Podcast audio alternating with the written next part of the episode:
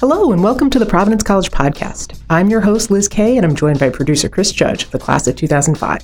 Here at the Providence College podcast, we bring you interesting stories from the Fryer family. This week, we're speaking with Father Adam Young of the class of 2006.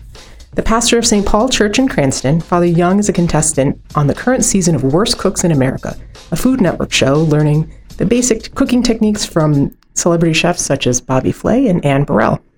Father, thank you for joining us on the podcast. Thanks for having me, Liz. In the first episode of the show, you joke that God is everywhere in my life, but for some reason, he seems to abandon me in the kitchen. Tell us what your experience with cooking was like before filming. Sure. Well, of course we know God is everywhere, but for some reason, I think he likes to tease me. God has a good sense of humor and just likes to watch what happens to me when I try to cook. But it's not an exaggeration. I am a total disaster in the kitchen. I never learned how to cook.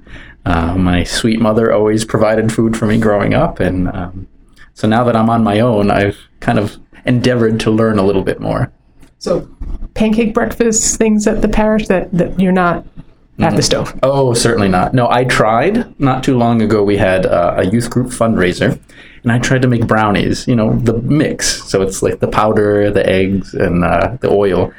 I thought, how can I mess up three ingredients? But boy, did I. I don't know what it was that I did wrong, but I served these brownies, and I remember the person who won the raffle and got my brownies said, Father, I got your brownies. This is great. And I thought, oh, Lord, I hope he makes it next Sunday. So what led you to try out for the show? How did that work? Sure. I was watching TV with some friends, and we were just flipping through the channels. And I think one of my friends said, hey, let's watch the Food Network. And I said, oh, I don't want to watch that. It's awful. I don't know how to cook. And it happened to be an episode of Worst Cooks in America. And I could kind of feel all of them looking at me because they all know that I can't cook. And they said, Father, you really got to try out. So on their website, they have a little section, can you cook? And I put in my name and occupation, and they contacted me the very next day. And so when did you start filming? What was? It was a few months ago. So they had to prep everything before the airtime. But I was gone for a little bit of time from the parish, and I couldn't tell them where I was going. So the rumors were flying that I was promoted or demoted, that I was off doing continuing studies somewhere. Certainly some continuing studies, but not exactly. Probably not the kind of guess. Exactly. So what sorts of skills did you learn on the show? I wouldn't say I've grown to be a good cook, so I won't invite you over to my house, don't worry. But I just basic things. What would happen before is I'd get in the kitchen and try a recipe, and if it started to go wrong, I would get a little bit anxious and just give up. I didn't enjoy the cooking process. One of the things I learned on the show was to kind of relax, and if there's a little bit of mistake or it's not going just as you want, you can fix it and you can do something, and not to worry. Food is something to be fun, and I never knew, and I never experienced food as fun before I was on the show. And what was it like with your other contestants? Because ostensibly you're competing with them for a pretty big prize. Absolutely. But you know what? We bonded really well.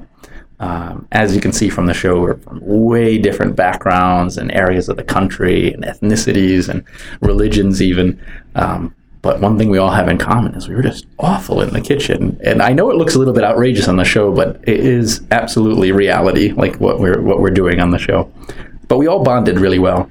And kind of the neat thing, some of the contestants had never even met a Catholic priest before, never been face-to-face. All they had known was what was on media or movies.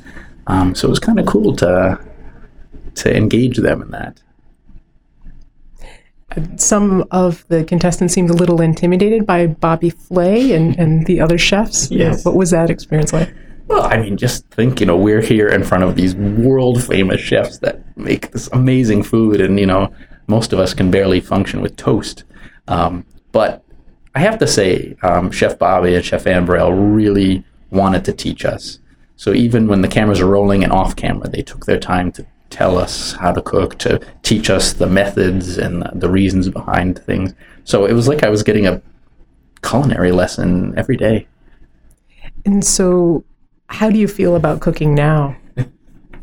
I haven't gotten up the courage to invite people over for a dinner party yet. I'm still worried about poisoning people. But I'm experimenting a little bit more. I live with two other priests, and we've tried to make some things together. And it's kind of a nice bonding experience. So what would you say your favorite thing to cook is now? Since the show, I've tried to replicate some of the dishes I made. Fish. I've been liking to do fish. I like to eat healthy, so salmon and things like that. I love to swordfish. I find them to be kind of easy to make. And I've done steak a few times.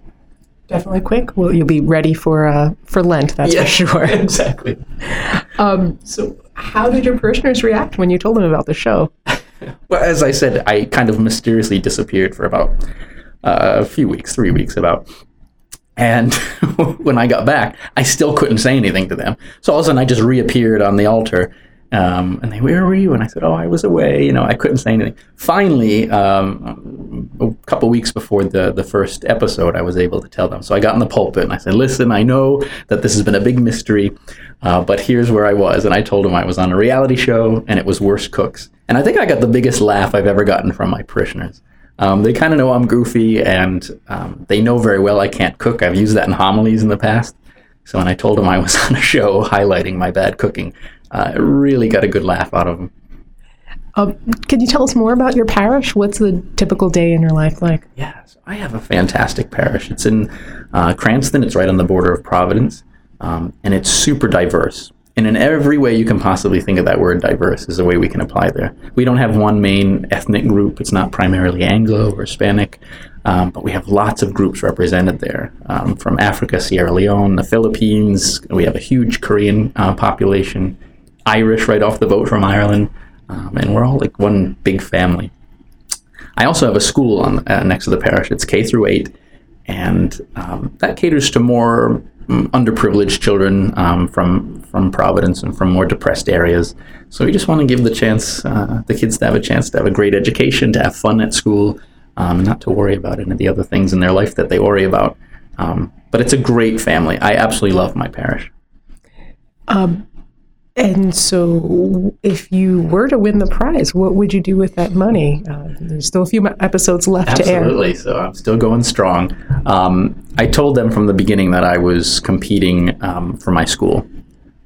You know, most Catholic schools have above quality education, but not a lot of resources. And my school is old. The building's old. We have kids who need supplies. So that's what I'm competing for. Just to kind of give a nice gift to my school. $25,000 would go quite a way, wouldn't it? Absolutely. So was this the kind of life you expected, you know, the types of things you'd be doing when you pursued your vocation? No, God is a God of surprises. You know, I always knew since I was a little kid I wanted to be a priest.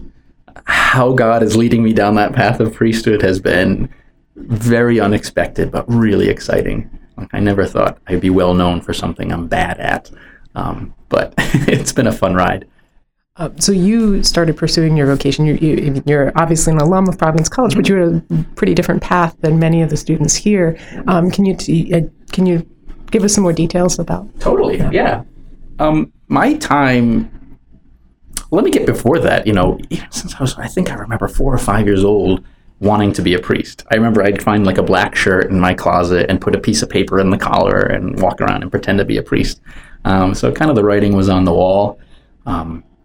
So right after I graduated high school in North Kingstown, I wanted to be a student here at Providence College. It was kind of a dream of mine, but also to be a priest. So I entered the seminary. We have a seminary right off campus for college guys who are discerning their vocations and trying to figure out if that's what God wants. So I was 17 when I entered there.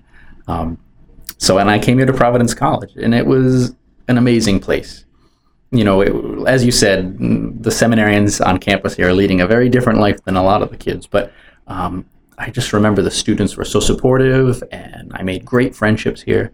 And my class 06 had a good number of vocations out of it. I know there are 2 priests who graduate, 3 priests, one Franciscan friar and one Dominican sister, all came out of our class.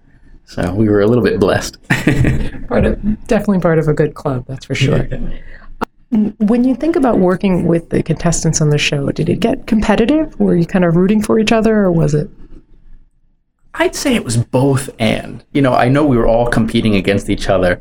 I think the most competition happened between the red team and the blue team. So I was on the red team with Anne Burrell. They call us the Rocking Red Stars. And they so we wanted to make Anne proud. So there was a lot of competition there. But as time went on, you realize that you're really competing against everyone. On the other side of it, we were all so supportive of each other because we knew that we were there for the same reasons. We knew we were there to learn. So we were all in it together.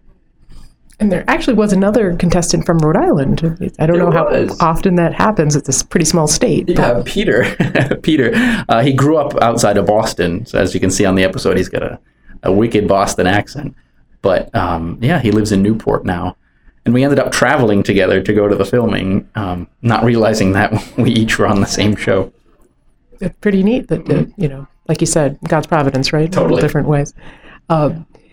I'm curious if you think back about your time at Providence College, how has that affected your path as a priest in terms of, do you find yourself citing DWC readings in your homilies? Yes, some things never leave us, don't they? When I came to Providence College, I was entering seminary. I knew I wanted to be a priest. One thing that PC taught me was a love of learning. I don't remember ever having a professor I disliked or didn't connect with. Most of the professors here, not all of them, are passionate about what they teach, which is very infectious to the students. So I remember learning these great things and falling in love with philosophy and history. I went on after I was ordained to get a degree in early church theology, patristics, and that all started here at PC when I had to take early Christian doctrine. It was kind of not a well-known class, not a well-attended class, but I just ate it up. So something I learned here at PC was a desire and a love of learning, which is kept with me. I still absolutely love learning new things, reading, catching up on things. It was good. And I connected a lot with the community at the chapel. A lot of the students there, the priests there. There is a great spirit here at the college. Students aren't just trying to get good grades. A lot of them really want to get to heaven too. So I really appreciated the witness of a lot of the students. And you're teaching now, is that correct? Are you teaching at your parish school? I am, yes. I teach Latin at the parish school. I must be the only one in a 5-mile radius who thinks that Latin is actually fun. But I tell the students, if you learn Latin, it'll help you learn other languages, it'll help your vocabulary increase, it'll help you in your future to test well, plus you have fun with it. So I try to just have fun with the kids learning a new language. What grade level is it? I teach in the middle school, so 6th, 7th, and 8th grade. Yes, I'd imagine that it might be a tough sell to teach Latin to 6th, 7th, and 8th graders. It is, but it's not bad. The first thing I teach them is the Our Father in Latin, so they all know that by heart. And there was a story of one student who went home, and his family is not Catholic. And they said, well, why don't you say grace tonight? So he started saying, Pater Noster, Quiescent Celis. And I said, what in the world language is that? Where did you learn that? Learn it from Father Young. Speaking in tongues at the dinner table. Exactly. Just thinking about food and fellowship and bonding, I know that you've said you don't really feel comfortable in the kitchen, but I'm curious what role food has played in your life. Do you like food? Do you? See, one of the things that's important is if you can't cook, you have to be able to eat everything. Otherwise, you'll starve. So I absolutely love food. I love eating all food. I love trying new food. And there's something about food that gathers people together. If you think of family dinners at home, food brings people together. You can bond over that. And you're not only fed by the physical food you're eating, but by the conversation and being with other people. And you know what? Jesus knew that too. In most of his miracles were centered around food. You think of the wedding feast at Cana, people were there for a great wedding party. When he multiplied the fish and loaves, he wanted to feed them, but not just their stomachs, their souls as well. And then the very Last Supper, when he gave us the Eucharist, he connected his body and blood with a meal. So there's something very deep about a human person that we can share over food. So that's one of the reasons why I wanted to learn how to cook, is to learn these skills and then share it with my friends, gather people and share with them something I've created. So I'm still working on it. Human beings, we're works in progress. But hopefully someday I'll be able to kind of present good food to friends and family. Well, hopefully your brother priest at the rectory will appreciate the skills you've gained. Yeah.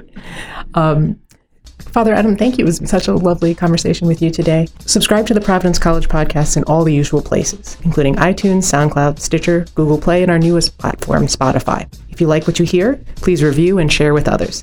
Thanks for listening, and go Friars.